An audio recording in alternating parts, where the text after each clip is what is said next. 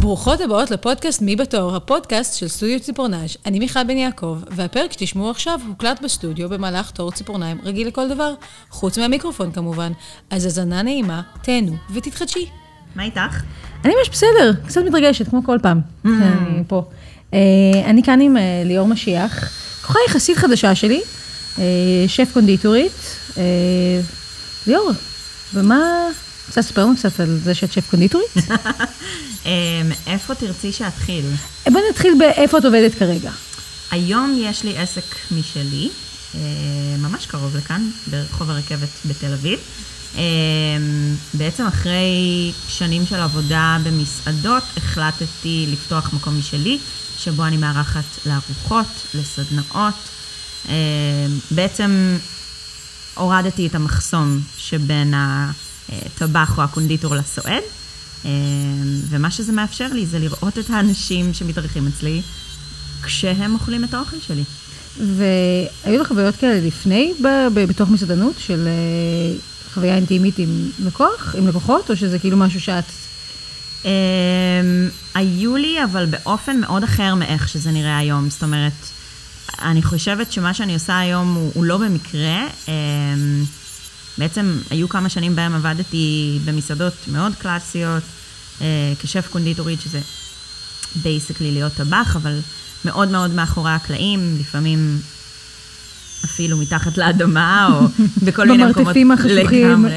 אמ, ואני חושבת שהמקום היחיד שהוא נחשב מסעדה שבו חוויתי אינטימיות, אה, סוג של אינטימיות עם לקוח, זה בנומה, בקופנהגן. אמ, שם עשיתי סטאז' ושם בפעם הראשונה נחשפתי לחוויה קצת אחרת מול הלקוח. זאת אומרת, קודם כל יש משהו שאתה בא חווה מול הלקוח.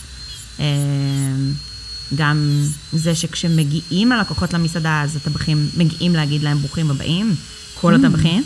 אה, גם הטבחים הם אלה שמוציאים את המנות לשולחנות, מספרים על המנות, זה לא דבר שקורה לא, ממש. לא. כן, אז אה, אני חושבת שזה משהו שאני חוויתי בפעם הראשונה שם. אה, אז בואי נחזור קצת אחורה ל... בכלל איך הגעת למסעדנות ומה עשית לפני המסעדנות. בואי נתחיל מ- מאיפה את במקור. אני במקור מרעננה, עיר האורות. יש עיר שהיא לא עיר האורות?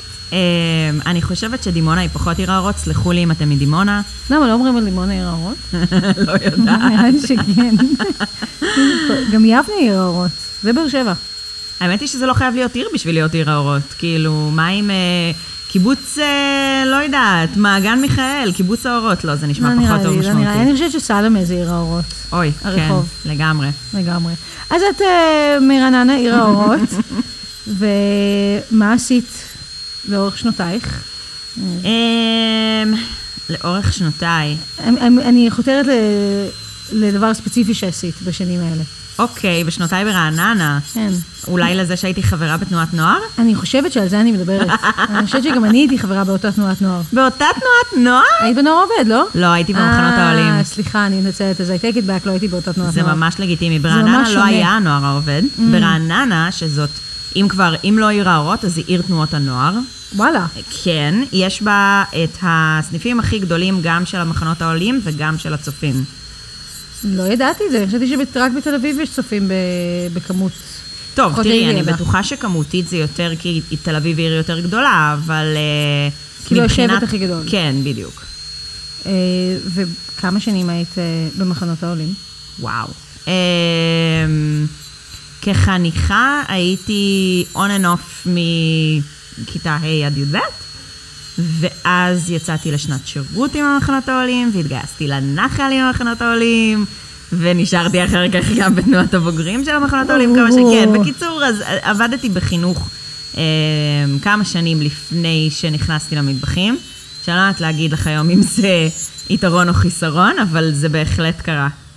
אה, אני פשוט חושבת על, כאילו, אני לא הייתי בתנועה כל כל כך הרבה שנים כמוך, אבל כאילו, אני חושבת שאין שום דרך להפריד את ה... את התפיסות עולם ואת הדרכי התנהלות ואת כאילו, את האופנים שבו אתה מתקשר חברה ואנשים, אי אפשר, כי זה, זה, לא, זה לא יוצא. נכון. זה לא יוצא ממך, אני, כי זה מרגישה שאני סוחבת את זה ואני איכשהו לאחרונה נורא עסוקה בזה, אני לא יודעת למה. באמת? כן, כאילו באיזה אופן זה נשאר איתי, אוקיי, שנייה רגע. מה אנחנו עושות איתה? מה את מציעה? יש שתי אופציות. אוקיי. אמ, יש אופציה אחת שבו אנחנו בונים אותה, מהמם. אבל היות וזו האצבע השימושית שלך ביותר, אז הסבירות שתשברי אותה היא גבוהה. יחסית גבוהה. אוקיי. אה, והאופציה השנייה היא עצובה מאוד, שזה לקצר את כולם. איי, איי, איי. ואז יש את האופציה הראצ'ט של כאילו לקצר את כל השאר קצת, וכאילו להתעלם מזה שזה קרה, וכאילו להעמיד פנים שהיא לא יותר קצרה. תראי, עשינו את זה פעם אחת וזה היה בסדר, היא הייתה אבל היא פחות, הייתה פחות יותר. ארוכה, כן. כן. אמ, אוקיי, יש לי, יש לי הצעת אה, ביניים, אולי נקצר אותן קצת יותר, אבל, לא עד כאילו הסוף. עד הסוף. כזה, כמו שהיא הייתה אז, נגיד. כן. סבבה, אין שום בעיה. אמ, כאילו, אני רוצה עוד לשקור איתך את כל, ה... את כל התהליך שעברת וזה, אבל אני לא יכולה לא לראות את הקשר, ה... כאילו, איך כזה עשית איזה דיטור, לא בדיוק דיטור, אבל עשית קריירה שלמה, ואז קצת חזרת לאיזה מקום חינוכי וחברתי. נכון. אה, תוכלי לדבר על זה קצת? זה מאוד מעניין אותי. מאוד סקרנית אה, לגבי זה.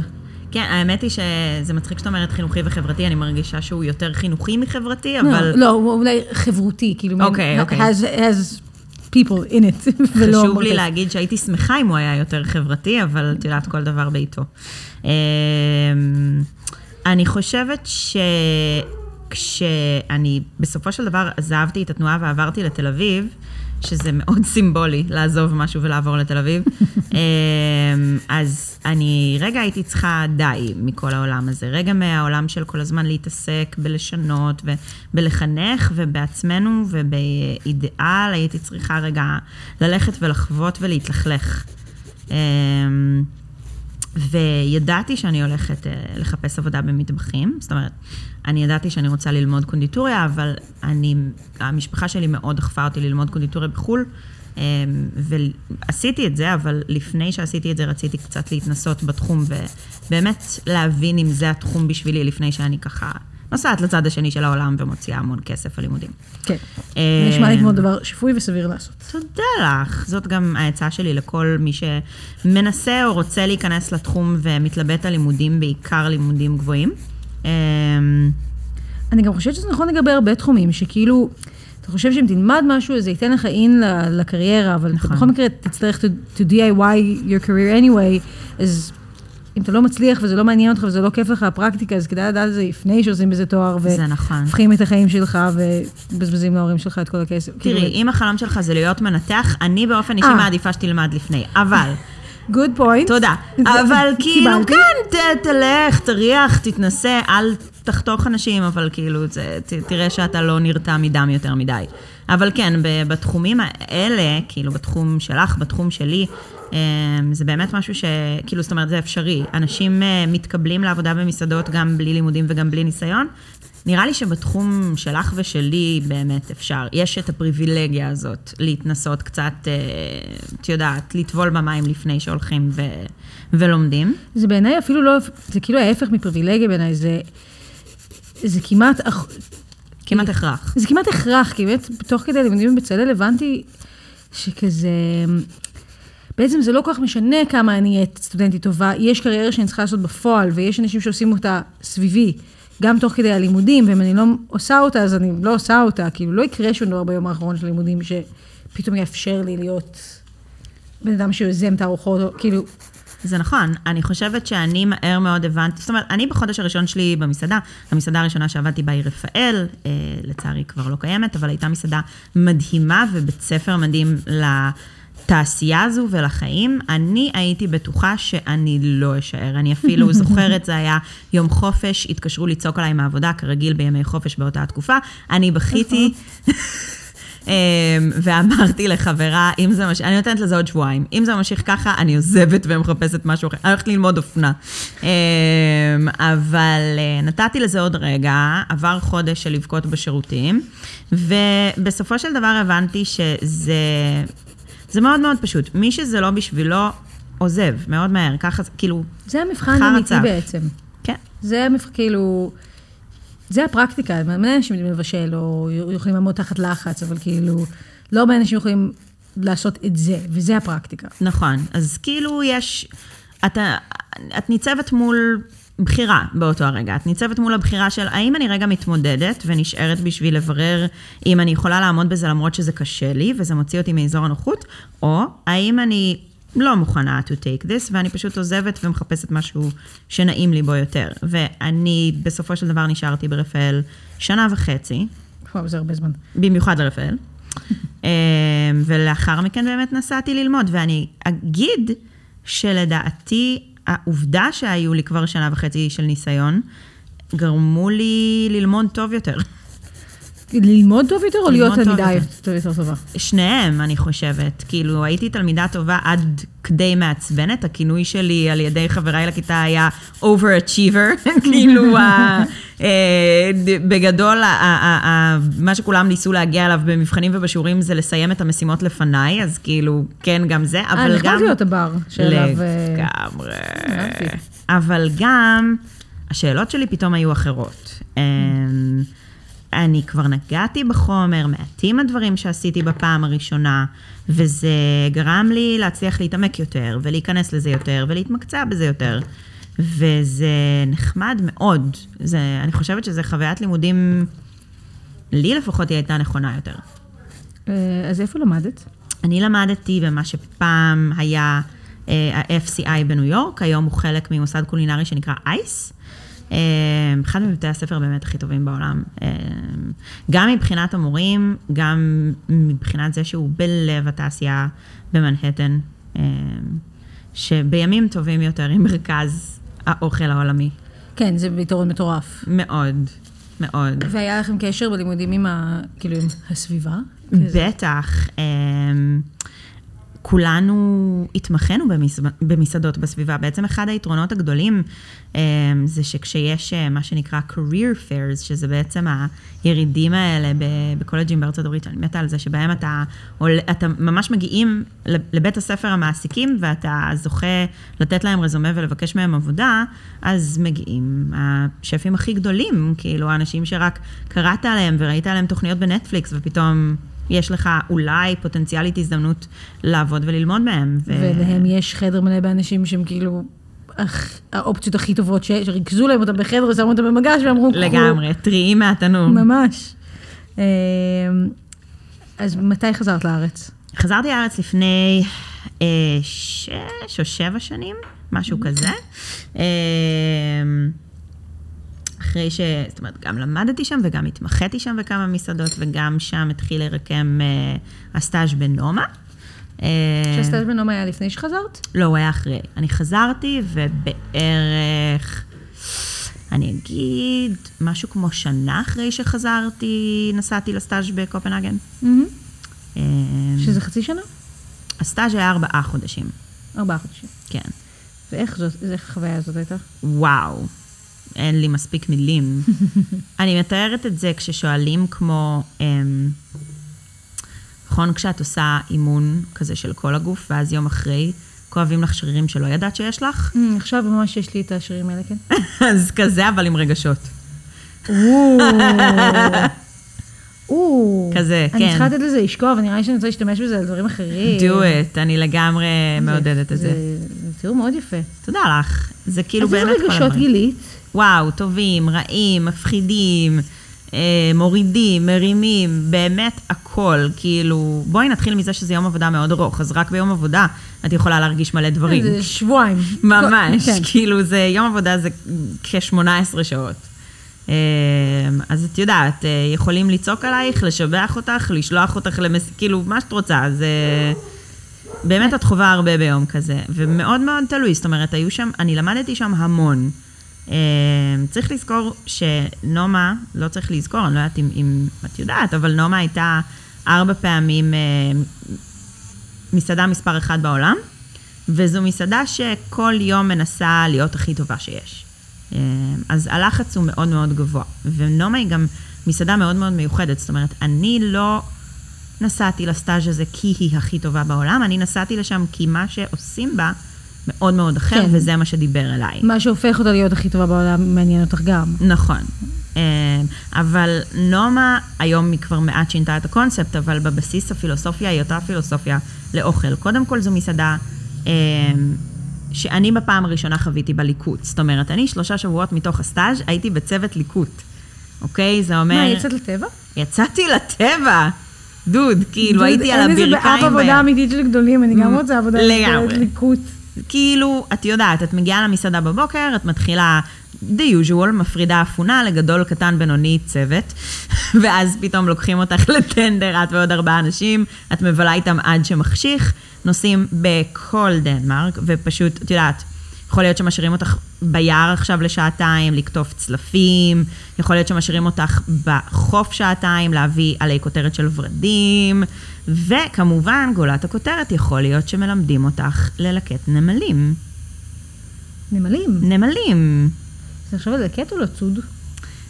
Um, תראי, הן באות אלינו ווילינגלי, אז אני חושבת שזה את ללקט. עושה ויקטים בליימינג עכשיו לנמלים? לספר לך איך עושים את זה?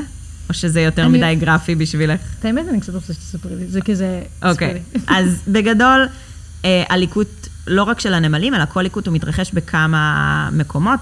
כמו שאמרתי, יש את חוף הים, יש את היער, יש את החווה. זה נשמע אה, כמו משחק מחשב. כן, זה משחק, יש זירות. אה, ואפילו לפעמים יצא לנו באמצע העיר, אה, ראש הצוות ראה משהו שגדל על איזה אי תנועה ועצר אותנו, וכן, זה קרה. אה, אל תדאגי, שוטפים הכל לפני. אבל נמלים מלקטים ביער. אוקיי. אה, כשמלקטים נמלים חשוב להיות לבושים כמו שצריך, כי הן מטפסות. אז מגפי רפתנים, אה, מעיל גשם, כל הדברים. גומי במכנסיים כזה, שלא ייכנסו יותר כן, במכנסיים? כן, כזה. ובגדול אנחנו מחפשים קנים דבר ראשון. עכשיו, קנים של נמלים זה לא כמו בגן שאת רואה בין המרצפות כזה קן קטן של נמלים. לא, את מחפשת גבעה, תלולית. כן, שהיא כזה לפחות חצי מהגובה שלך. basically. כי אז יש הרבה מהם שם? כן, זה אומר שזה כן גדול? אז נניח מצאנו מעין כזו תלולית נקרא לה. אה, לא יודעת, לי זה נראה כמו הר כשזה חצי מהגובה שלי, אבל נכון. בסדר. אה, ואז אנחנו גם עם כפפות, שכחתי לציין, כי אין עוקצות. אה, אנחנו מוכנים עם דליים, עם קופסאות ועם קרטונים. אנחנו יוצרים אה, חור קטן בחלק העליון של הקן, ממש כאילו פותחים אותו, ואז אנחנו מניחים קרטון, אה, חתיכה קטנה של קרטון, עם הצד הלבן על הקן, והנמלים נמשכות לצד הלבן. ברגע שהן ממלאות את הקרטון והוא כבר נראה שחור ולא לבן, אנחנו לוקחים אותו ובמהירות מנערים אותו לתוך דלי וסוגרים. וחוזר חלילה. ואז עוד פעם מניחים אותו ועוד פעם. בדיוק. ואז אה, נשאלת השאלה, מה עושים איתם? או. אחרי שמביאים אותם למסעדה. זאת שאלה מעניינת. זו שאלה מעניינת. ראית. איך התחלת לשאול אותי על הדיטור שלי, ואז עשינו דיטור למשהו אחר? אני אוהבת את זה, אני לא יודעת. אני צריך אה, נרטיב רציונלי, לא יודע. אה, מסע. כן, אז אוקיי, נמלים, אני יודעת שזה מרתיע מלא אנשים, אבל אני לא יודעת, כאילו, זה התחיל מזה שיש מלא עמים שאוכלים חרקים באופן רגיל, ושיש מלא אמ, תיאוריות שלפיהן אנחנו נעבור לאכול יותר ויותר חרקים בעתיד בשביל, את יודעת, ממקום יותר אקולוגי. כן, ברור, כי הרסנו את העולם, וזה כזה... basically, זה כן. protein. אז לפני כמה שנים רנרד זפי, השף של נומה, פשוט אמר, אחרי איזה הרצאה שהוא שמע בנושא, רגע, אז למה לא עכשיו, בעצם? כאילו. מה מונע מאיתנו? ואז הם התחילו לטעום כל מיני נמלים, והם גילו שלכל מיני נמלים יש כל מיני טעמים. נגיד, יש נמלים שיש להם טעם יותר הדרי, ויש כאלה שיותר כזה עשבי טיבול, ואז לפי זה הם, חילקו אותם לדברים שונים. עכשיו, זה מאוד מאוד תלוי בתפריט כמובן, יש נמלים שמככבות רק ברוטב, יש נמלים שהן חלק מסירופ. הם, הייתה את המנה המפורסמת מהפופ-אפ בטוקיו, זה היה לנגוסטין חי ועליו רצות נמלים חיות, אבל זה מאוד הארדקור. וואי, זה הארדקור, כזה... אין לי בעיה לאכול, I'll try anything, אבל כן. משהו שעוד חי, שמגיע לצלחת, זה גדול עליי. כן, אז לי יצא לאכול נמלים רק מתות, ואולי עדיף שכך, אבל. עשיתי את זה, וזה באמת מאוד מאוד מיוחד, וזה לא כזה מפחיד כמו שחושבים. יש לי, ברגע שהבנתי שכזה, ששרימפס זה ג'וקים מהים, אז השלמתי עם זה, עוד לא אכלתי חרקים, אבל אני אעשה את זה. כן, אם הם קטנים נראה לי שלי יותר קל, כאילו אלה שכזה מקק יהיה לי, אני עוד לא שם. כן, מקק זה קצת מגעיל לי מכל בחינה, זה אבל- גדול עליי, פשוט אני לא צריך לעשות את זה, כן. אבל כאילו, אה, שאני יכולה לאכול נמלה, נמלים, כן. בקר, כזה, כן. תראי, את לא, לא שמים לך על כף כמו קוויאר ואומרים לך, הנה, תכניסי לפה. זה חלק ממשהו, לפעמים הן אפילו לא בצורה שלהן יותר, אה, כאילו... זה ממש לא אכפת לי. כן. נגיד, בפעם האחרונה שאכלתי שם היה מעין רוטב חלמון עם נמלים בתוכו, וזה היה מקסים. אוי, זה נשמע טעים. זה היה מאוד. טעים. כן, זה היה גם מאוד יפה. זה נשמע כמו אה, פסיפלורה. כזה, זה מה ש... קצת, זה כאילו ה vision שיש לי. קצת. נורא מסקרן אותי איך זה לעבור ממסגרת כמו תנועת נוער, שהיא נורא מכילה ונורא מתקשרים על הכל, למקום שכאילו צורכים עלייך ואת בוכה בשירותים במשך חודש. ואיך היה המעבר הזה? אה, תראי, אני... אני אגיד משהו אולי אה, מפתיע, אני לא לגמרי בטוחה שהחוויה שלי בתנועת הנוער, גם בתנועת הבוגרים, היא הייתה בהכרח החוויה הכי מכילה בעולם. אני חושבת שאחד הדברים שגרמו לי לעזוב אותה בסופו של דבר הייתה כי, א', אני לא חושבת שהיא הכילה אותי במלואי, וב', אני לא חושבת שבאמת הצלחתי למצוא שם את המקום שלי, וזה הדגיש עד כמה שמשהו חסר. אה, החוויה שצורכים עליך ובוכים בשירותים היא חוויה קשה לכל הדעות. גם בלי להיות בתנועת נוער, כן, לגמרי. אבל אני חושבת ש... כאילו בחיים שלי קצת ליווה אותי, ונראה לי שאולי זה גם, כאילו, פוגש אותך איפשהו, ש... שזה, כאילו, יש הבדלים בין לעבוד, כאילו, אצלי זה היה מגזר ציבורי באיזשהו שלב, ואז עברתי למגזר פרטי, ולהפך, אז כאילו, איך, זה בר- ברמת ה, כאילו, do you grasp it, שעברת ממקום שהוא עסוק בשינוי חברתי ובקהילה, לבין מקום שעסוק בהיררכיה ובמוצר, וכאילו, יש איזה מצפן אחר. אני חושבת שזה אצלי ישב יותר על הגשמה עצמית, קודם כל. זאת אומרת, אני בפעם הראשונה בחיי הבוגרים, התמקדתי במשהו שלי יש פוטנציאל אמיתי בו. אה, וזה היה ה drive שלי, וזה עדיין ה drive שלי. זה, זה מה שלדעתי גרם לי לרצות להבין את המערכת שהיא מטבח, לרצות להבין את ההיגיון מאחורי ההיררכיה ולמה זה בסדר אולי לצעוק. היה לי שף ברפאל ש... לא יודעת, אני זוכרת שהוא צעק על מישהו, ואז הוא חזר לדבר איתי בנועם, והוא אמר, אין מה לעשות, עכשיו הוא יעשה את זה. אנשים תמיד מגיבים טוב יותר כשרודים בהם.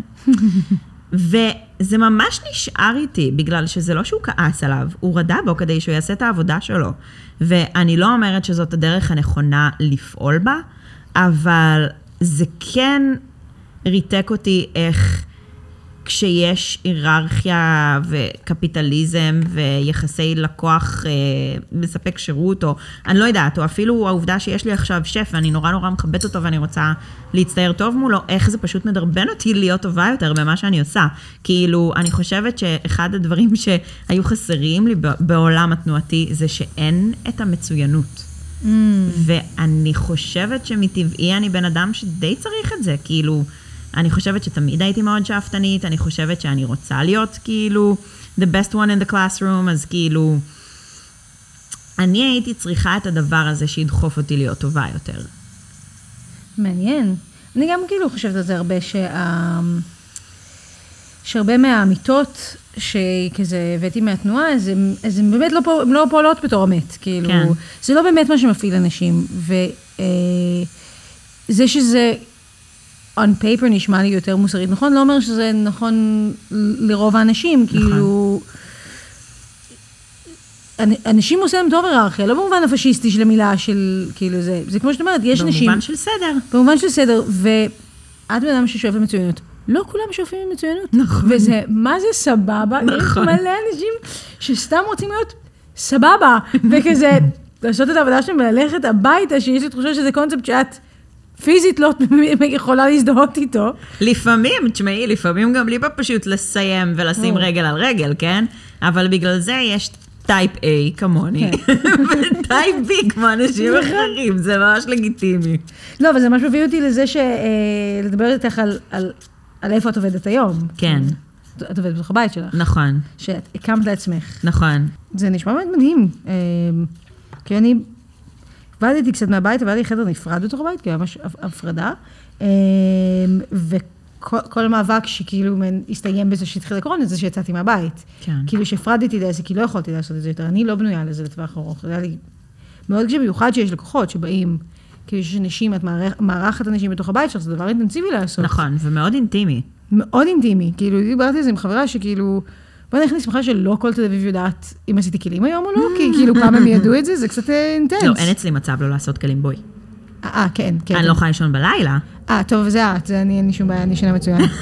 אני, אנשים שואלים אותי, יש לי מדיח יחסית קטן, כי העדפתי, את יודעת, את הספייס לשים על האי הגדול, על מיקסרים וכאלה, והמדיח יחסית קטן. ואנשים שואלים אותי איך אני מסתדרת, אז אמרתי שאני מסתדרת נהדר, הוא עובד איזה חמש פעמים ביום anyway. אז זה לא ממש משנה הגודל שלו, זה כאילו, את יודעת, במטבח שמייצר כל הזמן, זה לא משנה, העיקר שיש אותו. אחרת זה היה גוזל לי זמן יקר מאוד. את חושבת עכשיו על המשמעות של חמש פעמים מדיח ביום. בדיוק, כן. אני מבין כזה, זה חמש פעמים כל יום? כן. אלא אם כן אני ביום חופש, ואז כאילו... ואז. שנייה רגע, את יכולה להסתכל על הציפורניים ולהגיד לי, כאילו, אם את שורדת את הפער הזה, או שאני צריכה לקצר אותו? לא, אני חושבת שזה אחלה. זה אחלה, כאילו כן. נתעלם ממנו פשוט. כן. סבבה. עם הלק, מי שם לב? כאילו אם אנשים... אנחנו לא עושות פרנץ', כזה, הדבר היחידי שיבליט את זה זה פרנץ'. סבבה, ועכשיו היה לנו סוג כן, של לא. פרנץ' ז'וז'ו, אז כאילו... ז'וז'ו חלסטרה. ז'וז'ו חלסטרה. יואו, זה היה... איזה מחמאות קיבלתי עליהן. כן? אימא- וואו, את לא מבינה בכלל. איך אני שמחה. זה, ו- ואת לבושה כהומאז' ל- נכון. לפרנץ' ש... אני אשית החולצה, אני אכניס פגי את בנדי הפרנץ'. ז'וז'ו חלסטרה. אני מאוהבת בחולצה הזאת, האמת, אוי, לא, לא טוב ששמתי אותה בפריים, כי סטורי טיים, גנבתי אותה לחברה שלי לפני אה, מעל עשר שנים, ואני מסתירה אותו ממנה. וואו. היא שנים. עדיין חברה שלך? כן, כן, לגמרי. אה, יפה, אז החברות שרדה. אה, היא לא יודעת שזה אצלי. היא- אולי... תראי, הייתי יכולה להגיד שמצאת את זה באיזה שוק. הייתי יכולה. כן, לא, אבל, אבל היא יודעת שזה, היא יודעת, היא יודעת שאין את החולצה הזאת, והיא לא יודעת שהיא אצלי. Mm. ואני כזה לא אולי היא לא. תקשיב לפרק הזה, זה לא כזה... את נראה לי שלא תקשיב לפרק הזה, נראה לי שהיא לא תקשיב בכל מקרה, זה ממש בסדר. I love you. פאני. וקוראים לה נועה, שזה השם הכי גנרי של החברות שלי, לכל החברות שלי קוראים נועה, אז היא אפילו לא יודעת שזה היא. איך הגיעה לך ההחלטה להפסיק לעבוד במסעדות ולעבור להיות עצמאית? אמ, קודם כל אני אגיד שאני התחלתי להיות עצמאית עוד כשעבדתי במסעדה. מקבלת. מה? מקבלת? מה זה מקבלת? זה אה, מקבלתי. וואו, זאת מילה. מה זה, מילה אהובה עליי. מילה נהדרת. היי, אני חשבתי ש... והיא בשפה עברית. מה זה? אה, איך קוראים? אונומט- אונומטופיה. אונומטופיה. אני, אוקיי, אז בעצם הכל קשור די לאותו המקור, איכשהו תמיד כל הדרכים מובילות לנומה. מדהים אותי עד היום כמה המקום הזה השפיע על החיים שלי, על הקריירה שלי, על התפיסה שלי, זה באמת לא לתאר. אבל כשחזרתי מנומה קרו במקביל כמה דברים. דבר ראשון, רציתי לקבל העלאה משמעותית במשכורת. You're not paid enough. כזה.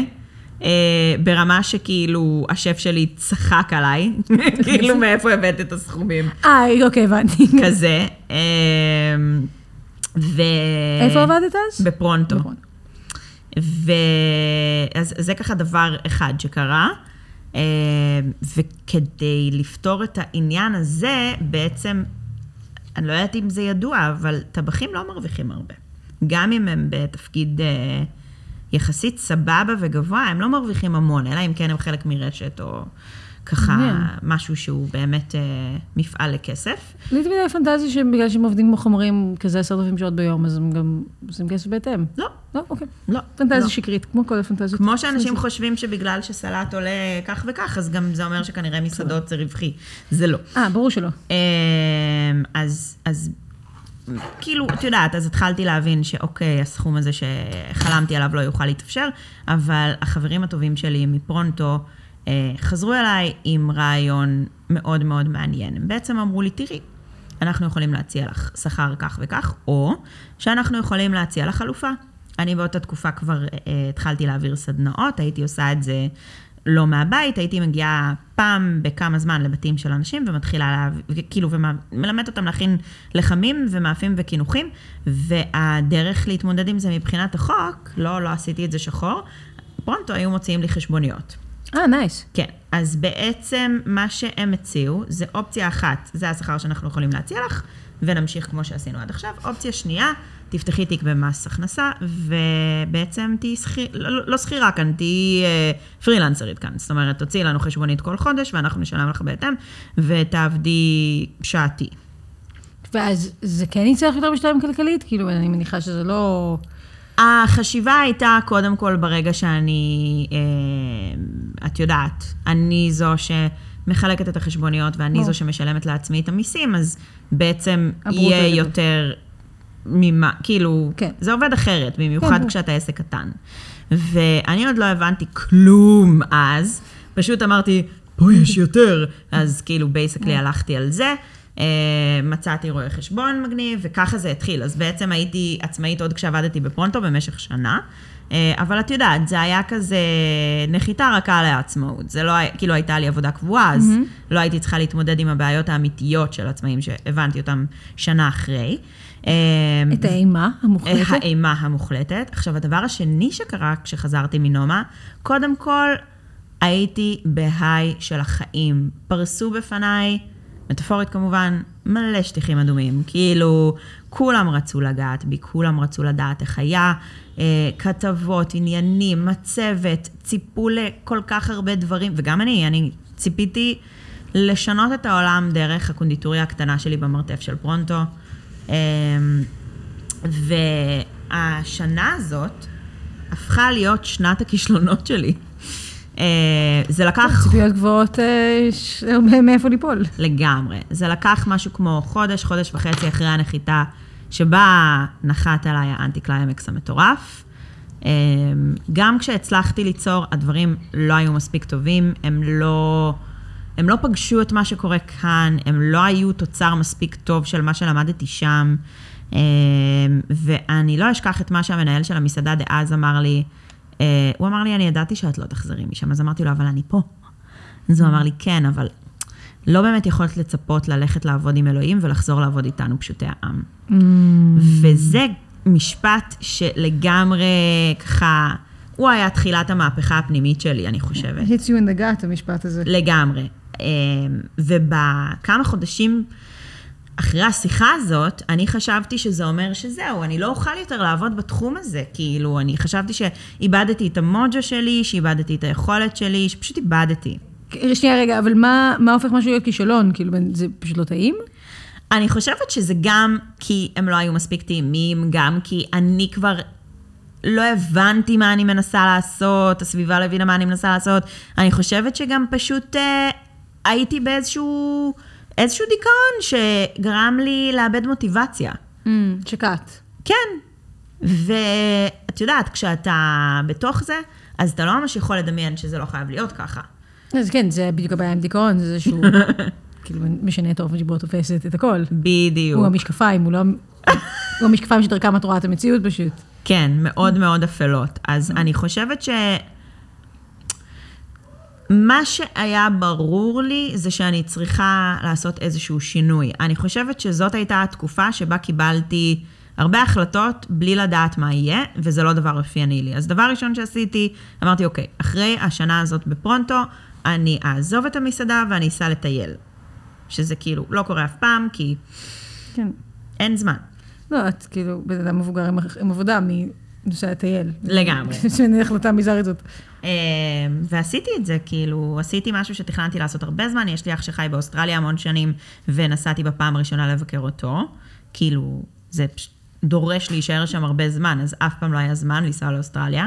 ובדרך גם נסעתי ליפן, שזה היה החלום שלי של שנים, ובדרך חזרה נסעתי לתאילנד, ומבחינתי, המטרה של הטיול הזה הייתה לטעום כמה שיותר, לחוות כמה שיותר, ולא יודעת. ו- ולמצוא משהו שעבד. eat pray love. כן, האמת שזה מצחיק, אבל במלא מובנים כן. כן.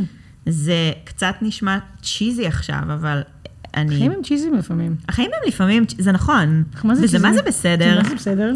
עכשיו, למה אני אומרת שזה יישמע צ'יזי? בגלל שבלב התקופה שלי באוסטרליה, שהייתה כמה חודשים, חוויתי איזשהו פתאום חיבור מוזר וזר לרגש, שבעולם המסעדנות גרמו לי לשכוח שקיים, כי זה, אתה לא אמור להיות אדם רגשי במסעדה, אתה אמור לא לקחת דברים ללב ולהתייחס להכל כמקצועי ולא אישי. ולא, כאילו, צריך ללמוד לנתק את זה ולגדל אור, אור של פיר. ב. אור של או לגדל אור של פיל, נגיד. אמ, ופתאום משהו בחוויה הזאת באוסטרליה גרם לי להיזכר שאני בן אדם ושיש לי רגשות ושזה בסדר ו... יש שם דבר שצריך להקשיב לו, זה... כן, ו- וכתבתי פוסט בבלוג שלי שהיה לחלוטין מבוסס על המסע של ג'וליה רוברטס בסרט Eat Pray Love, כי כמובן שלא קראתי את הספר, אבל אני מאוד אוהבת את הסרט. ו- ספר כשסרט. לגמרי.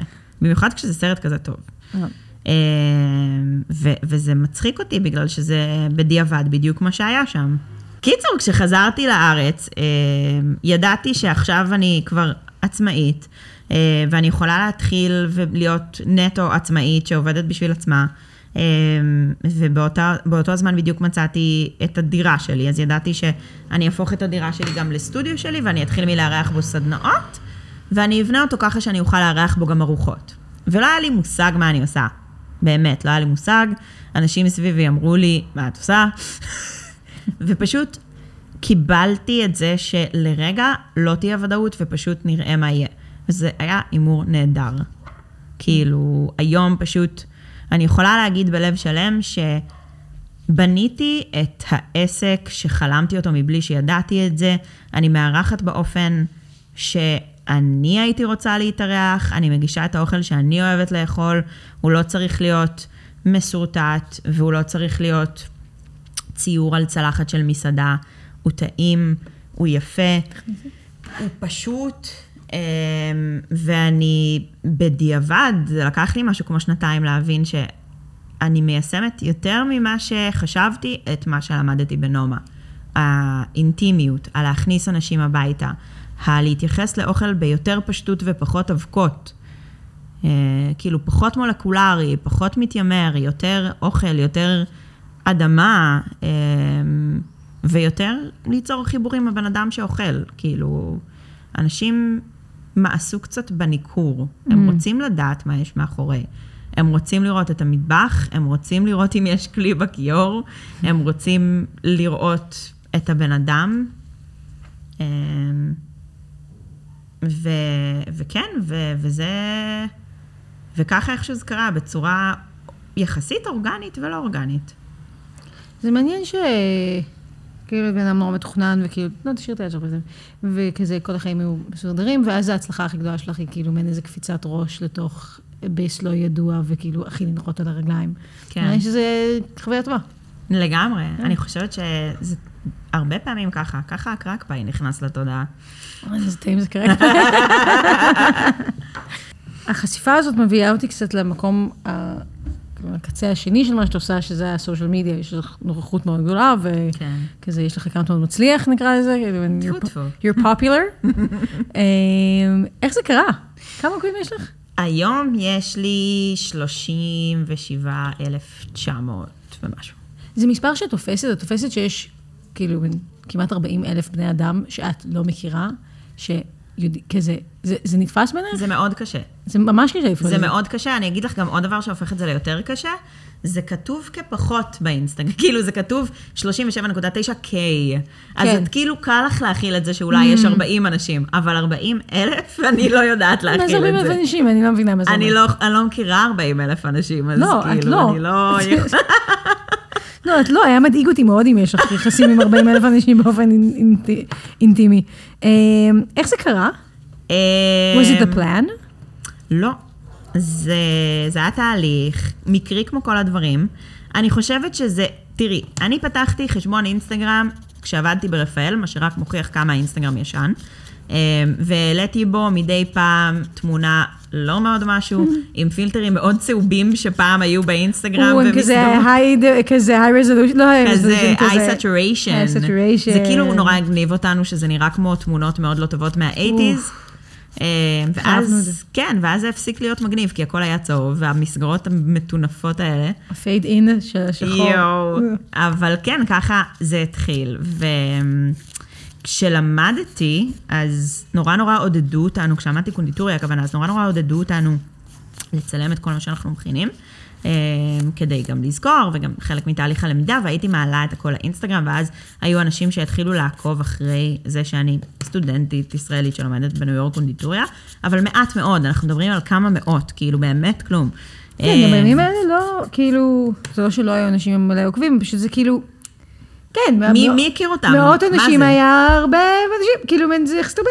כן, זה היה, זה היה כזה, וזה מה שהייתי מעלה, ולא ידעתי לצלם, ולא הבנתי שכאילו, אוי ואבוי, לא אמורים להעלות דברים שצולמו בתוך חדר עם פלורסנט לאינסטנט, כאילו, אוי ואבוי. אמ, אבל אה, זה, זה חוכמה של בדיעבד, כי פשוט מה שקרה זה שהמשכתי לתעד את הדברים שאני עושה, ופשוט כי היה לי כיף, אז הייתי ממשיכה להעלות דברים. אמ, ואני חושבת שזה ממש התחיל להיות מתוחזק כשהגעתי אה, לעבוד בפרונטו. אני חושבת שזה התחיל מאיזה קינוח שהכנתי, והשף שלי דאז, דיוויד פרנקל, העלה אותו לאינסטגרם ותייג אותי. ובן לילה נוספו לי משהו כמו 150 או 200 עוקבים. ויום אחרי זה הוא אמר לי, נו, עלו לך עוקבים? אז אמרתי לו, וואי, כן, ממש, הייתי על איזה 650. משהו כזה. והפלא הזה, שבו בן אדם מתייג אותך, ומלא אנשים מתעניינים בך, זאת הפעם הראשונה שזה קרה לי. ואז גם התחלתי להעלות פוסט כמעט כל יום. Mm. הייתה לי כבר שעה קבועה, סתם, כי זאת הייתה השעה שהיינו יוצאים לארוחת בוקר, והיו לי 20 דקות, אז הייתי מנצלת את זה להעלות פוסט, זה גם היה הרבה פחות עניין מלהעלות פוסט היום, היום להעלות פוסט זה, לא, זה סיפור של 40 דקות בפני עצמו. ברור. ו... ויותר ויותר עלו העוקבים, וזה עזר לי כי התחלתי להעביר סדנאות, אז פתאום היה קהל שרוצה כן. לבוא לסדנאות. אז... פלטפורמה של אנשים שמקשיבים. כן, וזה היה נחמד, כאילו, איזה כיף לי, יש לי, לא יודעת כמה זה היה, אלף אנשים שמעניין אותם, אולי הם יבואו לסדנה שלי, וזה היה נורא נורא נורא קטן, הרבה מאוד זמן. ועד שסיימתי את התקופה בפרונטו, שבתקופה הזו היו גם עוד כתבות ואייטמים ו- וחשיפה, וגם אנשים בזמנו הכירו שפים וקונדיטורים של מקומות. אני אומרת בזמנו, כי כאילו מסעדות היו מאוד אה, רדומות בשנה האחרונה, אז כאילו מרגיש לי שזה כבר פחות העניין, אבל בזמנו זה היה העניין. אנשים ראו אותי מעלה קינוח שעבדתי עליו בבוקר, ובאו בערב וביקשו לאכול לאכול אותו. אה, מעניין. כן. כן, זה ממש בדיוק ה- כאילו היחסים האינטימיים האלה עם, עם בן אדם, שכאילו... זה היה מטורף, זאת הייתה הפעם הראשונה שחוויתי כזה דבר. אה, ואני חושבת שכשסיימתי לעבוד בפרונטו, הייתי קרובה אה, ל-5,000 עוקבים, שזה היום באמת נשמע מעט, אבל אז בפעם הראשונה אה, קיבלתי הצעה לעשות פעילות בתשלום בחשבון שלי. Mm. וזה היה כאילו, מה? מישהו רוצה כאילו, לשלם לי על זה? 500 שקל על להעלות פוסט לאינסטגרם. אחר כך אמרו לי. oh my god, אל תעשי שום דבר בשביל 500 שקל, אבל כאילו, בסדר. כאילו, ככה לומדים. אה, שנייה, אנחנו צריכים לעצור את השיחה הזאת שאנחנו נחזור אליה, ולדבר על מה אנחנו עושות לך בציפורניים. oh my god, אמ, אני רוצה משהו כמו של נועה קולנוע. אוקיי. את רוצה את את את רוצה את ה mini me של נועה קולנוע, או שאת רוצה כאילו different version of it? מה זה ה mini me? כי את רוצה אותו דבר בדיוק? לא פשוט יודעת. הציפורניים שלו ממש גדולות. אה, משהו בסגנון, פשוט מאוד אהבתי את הצבעים, את ה vibe. אה, יש, אני רוצה שאני אתאר לך מה יש שם, ואז כאילו, או שאת פשוט... כן, אוקיי, יש שם כאילו מעין איזה כתמים ענניים של פסטלים, כן, ואז על זה יש טפטופי זהב. כן. קצת כמו גלידה נמסה כזה. כן, נראה לי שאנחנו נעשה לך גלידה נמסה. ויש לנו גם כזה ג'ולס, כוכבים וכזה נצנצים בזהב בולטים. כן, שזה- כן, כן. אוקיי, סבבה, קול. לא, אולי מה שבולט זה יכול להיות בעייתי כן, בדיוק, אני כזה, בין זה ייתקע למישהו בעוגה, זה לא רעיון טוב. אוקיי, אז אולי זה לא, אבל כאילו כל השאר כן. אז כזה פסטלים וכזה טפטופים. כן. אוקיי, נראה לי שאני רוצה, אני פשוט תוהה איתך אם את רוצה שיהיה חלקים, אצל נועה יש חלקים שקופים. את רוצה שיהיה חלקים שקופים או שאת רוצה שכאילו כל הציפורן תהיה מכוסה? אני כאילו, קצת בא לי יותר לעשות לך משהו שהוא כאילו אייסינג, ופחות... אה, קיצור, אני אעשה מה שאני רוצה. כזה, לא- כן. פשוט למה אני שואלת אותך בעצם. ממתי את מתייעצת איתי? לא יודעת, מה, את לחוצה. כי יש לך מיקרופון מולך? למה, מה, את יש עכשיו לי? פלוס ענק מול הפרצוף, כן. וזה אמור לא להלחיץ אותי? למה שאני אהיה לחוצה שהדבר הזה... אני כמו לואי סי קיי במופע שלו, שהוא שם את המיקרופון בפה ל-30 שניות, כדי להדגים ש-30 שניות זה הרבה זמן להיות עם זין בפה. תודה, לואי, על ההכרה. אמ, שנייה, לא אמרת לנו איך קוראים לאינסטגרם שלך בכלל, איך קוראים לך באינסטגרם. oh my god, איזה אה, פדיחה, נכון. אז אני באינסטגרם ליאורוש, זה L-I-O-R-O-O-O-O-S-H. אה, כן, אני מדגישה ארבעה O'ים אחרי הליאור, אה, כי אנשים נוטים להתבלבל ולכתוב ליאור רוש, אז לא, אז ליאור רוש, לא לירון, לא לימור. את לא לימור. אני לא. מעניין. כן. שוקינג. הרבה אנשים כותבים לי, היי לירון, רציתי להתעניין על סדנה, ואני כזה, אני לא מבינה. אני לא מבינה למה שמישהו יקרא לי ככה, אוקיי, סבבה.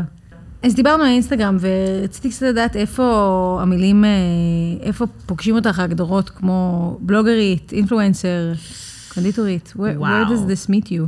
טוב, אני אגיד שאת ממש נכנסת פה לנקודות התורפה שלי. Mm, אה, ואפילו לא ידעתי. כן. אני מאיפה קיבלתי את הרעיון הזה? ממש. אה, כששאלת אותי, כשהכרנו, איך, איך לקרוא לי ואמרתי שף קונדיטורית, כאילו את אמרת מילים כמו יזמית, שאני מאוד מאוד אוהבת את המילה הזאת, by the way.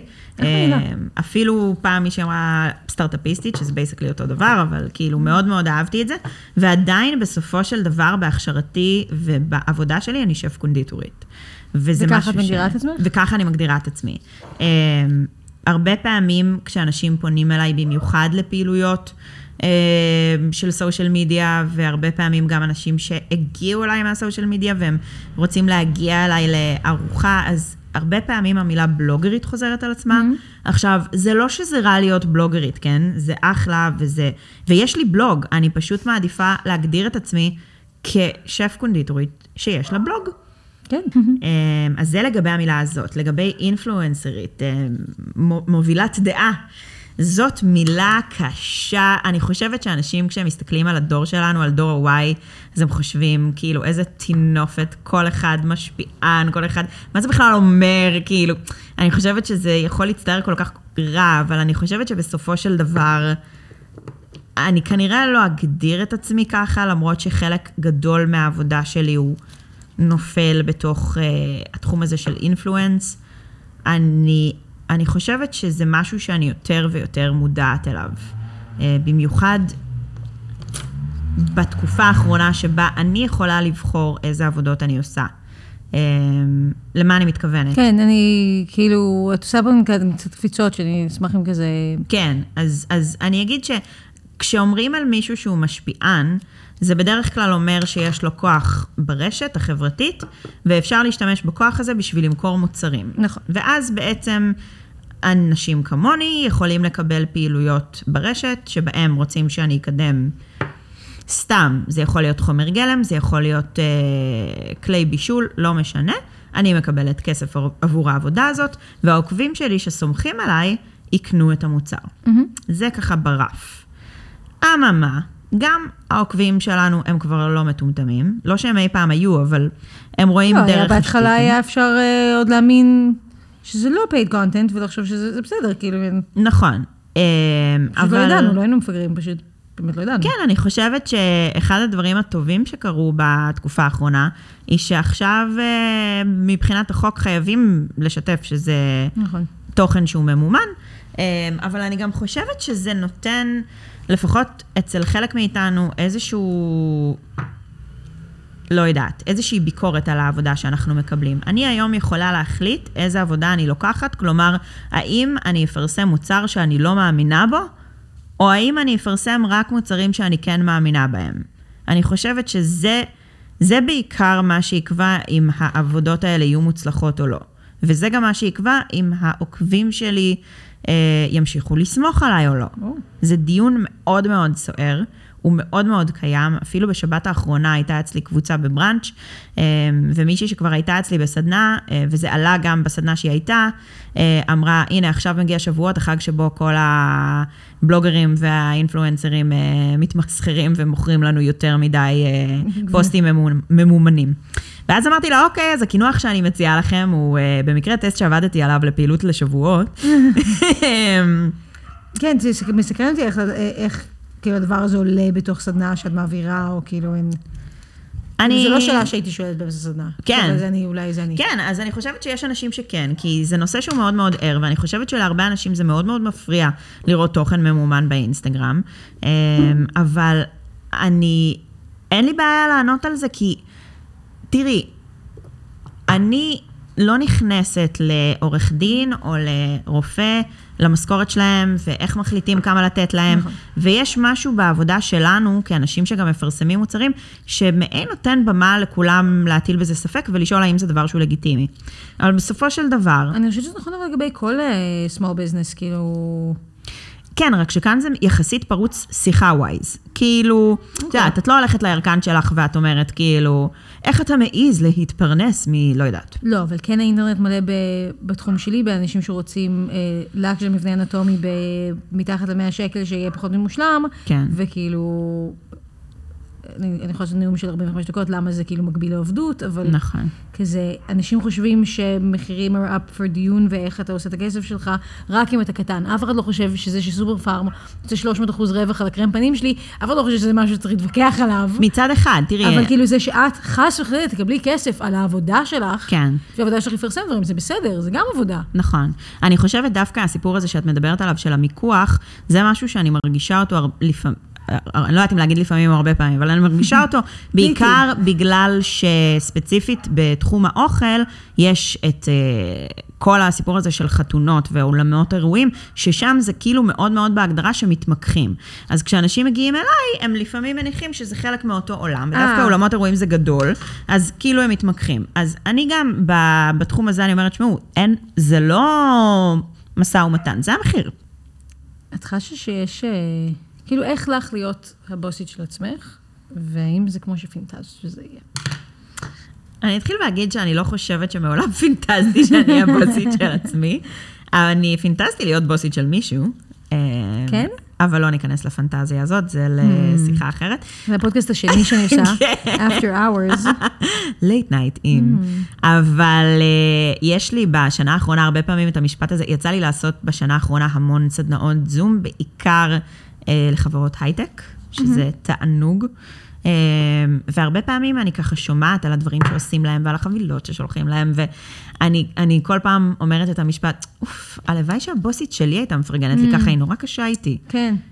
אני, אני חושבת שבמשך הרבה מאוד זמן, אמ, בגלל שאני לא חושבת על עצמי כבוסית של עצמי, אז אני נורא נורא קשה עם עצמי, אה, נורא נורא חשוב לי שהדברים יקרו בזמן, אין המון מקום לטעויות או לחוסר הצלחות, ואני חושבת שבשנה הזאת של הקורונה, הבנתי שמותר גם לפרגן לעצמך, כבוסית של עצמך.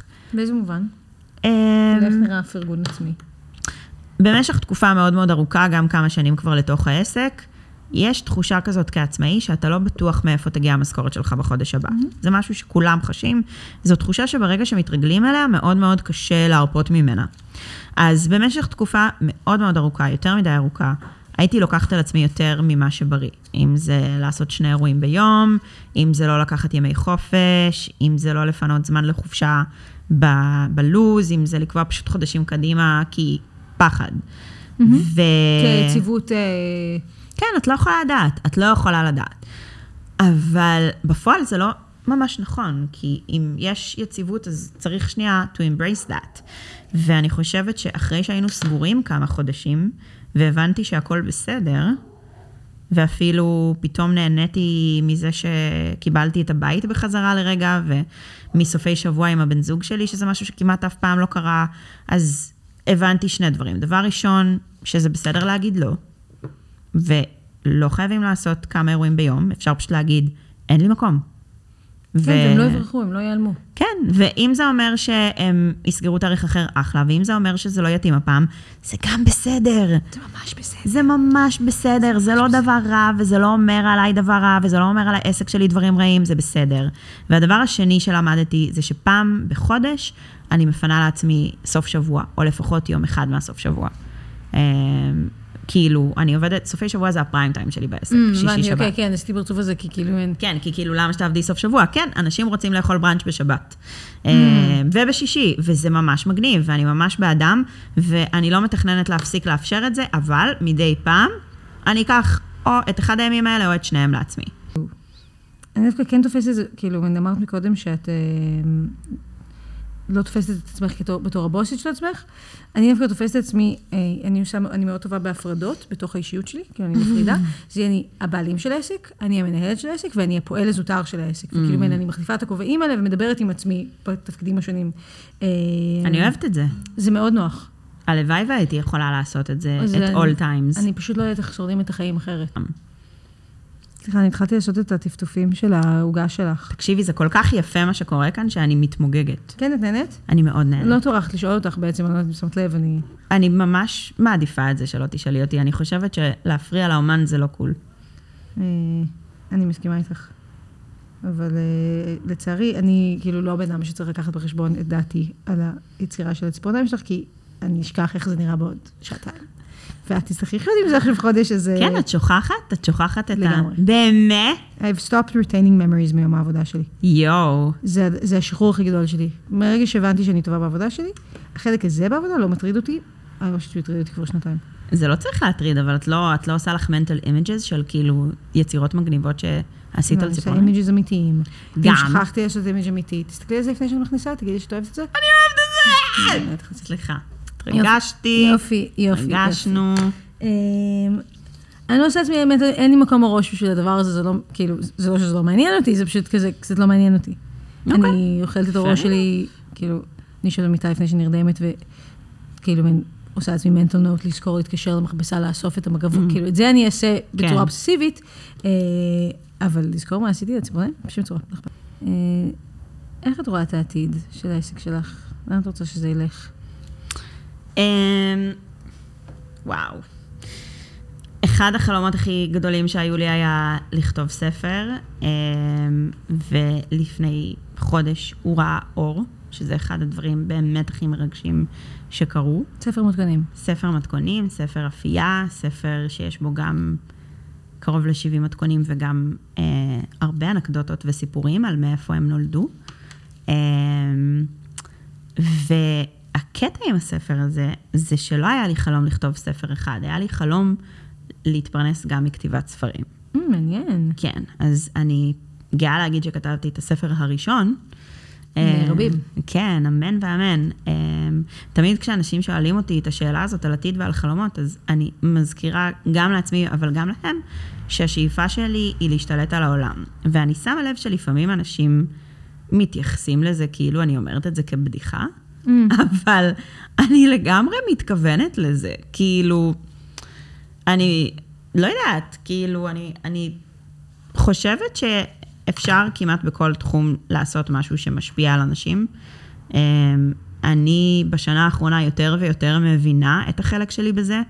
אני מבינה, אפילו מעבר לאירועים הפיזיים, כמה הנוכחות ברשת השנה נתנה לאנשים מקור לשמחה. Mm, נכון. וזה נתן את זה גם לי בחזרה, כי התקופה הזאת הייתה מאוד מאוד קשה, ויש משהו גם בלדעת שאני מצליחה להביא לאנשים טוב ביום, וגם עצם העובדה שאני חייבת להיות בעשייה עושה לי טוב, כי אני לא מתעסקת בכל החרא. אז את יודעת, זה, זה רגע ברזולוציה קטנה, ההשפעה הזאת על, על העולם, אבל הספר שכתבתי, הוא בא ממקום של אה, להיכנס לאנשים הביתה ולהנגיש להם את עולם האפייה, ואני כתבתי את הספר בשפה האנגלית כדי להגיע לכמה שיותר אנשים. אמ, וזה הכל חלק מבחינתי של אותו הדבר, אז אני לא יודעת אם בעוד חמש או עשר שנים אני אמשיך לארח אנשים בבית שלי, אבל אין לי ספק שאני עדיין אתעסק באיך להגיע לכמה שיותר אנשים, ואיך להצליח לעשות את זה בטוב, ואני, כאילו באמת קשה לי לדמיין את זה, כי התוכנית הזאת בפרקטיקה השתנתה כל כך הרבה פעמים. פעם חשבתי שאני אפתח מאפייה, ירדתי מהרעיון הזה, וטוב שכך. אמ, אני, אני חושבת ש, שאני מנסה לעשות את זה, וואי, זה יישמע נורא. להתמקד בדברים אלמותיים, כמו ספר, ו, ו, ולנסות כמה שיותר, אה, את יודעת, לגעת בכמה שיותר. מעניין, כי באמת אה, גם מה שאני עושה וגם מה שאת עושה הם, הם דברים שמישים שנגמרים. כן. כאילו, את יוצרת דברים שנאכלים, נכון. או חוויה שנכפתה, ואז היא הולכת, והיא לא... היא לא הופכת להיות, מוחשית, היא נשארת אפמרל, כאילו. אה, גם אני חייבת להודות שכאילו, יש משהו באמת קצת אה, אפילו רומנטי בלרצות לעשות ספר, כי כאילו נראה לי שעכשיו את מגיעה לדי הרבה אנשים בצורה די עקבית. אה, כאילו, הרצון לספר כמעט הוא, הוא, הוא, מקס- הוא מקסים, כאילו, אני יודעת שזה נשמע אולי קצת condescending, I'm sorry, לא התכוונתי, אבל כאילו, יש בזה משהו מקסים, כי זה כאילו באמת איזה עולם ישן, את כאילו, נכון. את מצליחה כבר בתוך העולם החדש. נכון. כאילו, למה צריכה שאימא שלי תקרא את הספר? אה, כן, אני חושבת, זה מצחיק, כי כשמדברים על הקונספט הזה של ספר עם אנשים, אז זה, זה תמיד אה, מצטייר כמו משהו קצת נרקסיסטי, כי בעצם אתה... זה הכי נרקסיסטי, כאילו. כן, כאילו. אתה, אתה מוציא ספר, כי באיזשהו מקום אתה מאמין שיש לך משהו להגיד בעולם הזה. וזה בסדר. אבל זה גם אה, נכון לגבי סושיאל מדיה, למה זה לא... אה, זה כן.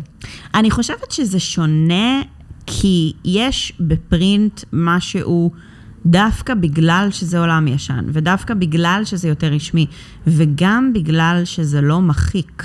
ברגע שזה מודפס, זהו.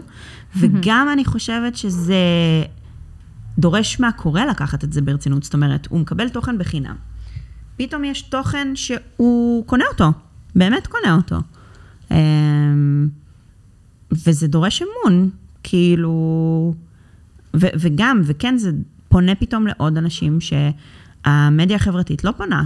כאילו, לא נגיד יודעת- אימא שלי, כן. כן, נגיד אימא שלך, נגיד אימא שלי, שפתאום יכולה ליהנות מה, מהכתיבה ומהסיפורים ומהמתכונים. וגם אני עדיין משתמשת בספרי מתכונים. כאילו, אני עדיין פותחת ספר ולוקחת מתכון, לא משנה כמה האינטרנט אה, ענף ויש בו הכל.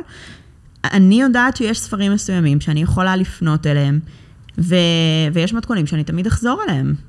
אני חייבת להודות שעכשיו, אני, אני די בטוחה שבהשפעתך אחרי השיחה הזאת אני אתחיל להסתכל על מתכונים, כי אף פעם לא חשבתי, אתה יודע, נחתי שכאילו, אני fucking up את המתכון, כי כאילו, כי אני fucking up את המתכון, כי זה מה שאני עושה, אבל יכול להיות שמתכון פשוט, כאילו מצאתי אותו באינטרנט, והוא יש נכתב בחינם, כן, ויש מצב לא שהוא. חרא, פשוט. זה כאילו. נכון. ויש ספרים שאני יודעת שתמיד יהיו מדויקים ומצוינים, כמו לדוגמה מרתה סטוארט, שזה כאילו גם כשאיפה לכם, אישה מדהימה. כאילו, כשאני אומרת להשתלט על העולם, אני מדמיינת את מרתה. כאילו, זה... זה... הוא, בא לי שתהיי מרתה סטוארט גם הישראלי. לי! בא לי שאני אהיה מרתה סטוארט הישראלית בעולם. רק בלי השלב שאת יושבת בכלא. למה? זה כל כך עושה אותה bad ass בעיניי. אה, לא, את מוציאה קבלות מהיום הראשון, אני לא מאמינה. זה נכון, אני לא יושב בכלא, אבל... לא, אולי לא על זה, אולי על משהו כן, אחר. יכול להיות שאני אשב על משהו אחר, אבל אני חושבת שספציפית במקרה שלה, זה מה זה מוסיף לה. נכון? ליאור, שאנחנו לקראת סיום. עוד רגע אה. תוכלי לראות את הציפורי מהיפות שעשיתי לך. אה, אבל יש לנו פינה בפודקאסט, שאת בוחרת את הסט האהוב עלייך שעשינו ביחד, אבל לא עשינו הרבה סטים. נכון. אה, ויש לי תחושה שזה יהיה אהוב עלייך, אבל כאילו סתם כי אני חזירה. אה, אני רוצה לספר לנו מה יהיה, מה היה הסט הפנטזיה שלך אם לא היית עובדת עם הידיים? אוקיי, אוקיי, אז יש לי... קודם כל, אני אוהבת פינות. חייבת להגיד. או. לא יודעת, אותי זה מספק שיש פינות. אז אני אוהבת את זה. אה, וגם, אני ממש ממש אוהבת את מה שקורה כאן. זה מהמם. אה, וגם, אה, אחד הפייבוריטים שלי זה מה שבאתי איתו, הפרנץ' המנומר. ממש, לא הפסקתי להתלהב ממנו. וסט אה, זה. אותו זהב גם, סליחה, חזרתי עלייך. הכל בסדר, אני לא, ממש לא. נהנית מהזהב. אה, ליאור, היה ממש כיף. גם! יס! איזה כיף שהערכת אותי. תודה רבה שבאת, ותהני מהציפורים הכניסות לך. או, I will. You will, I will.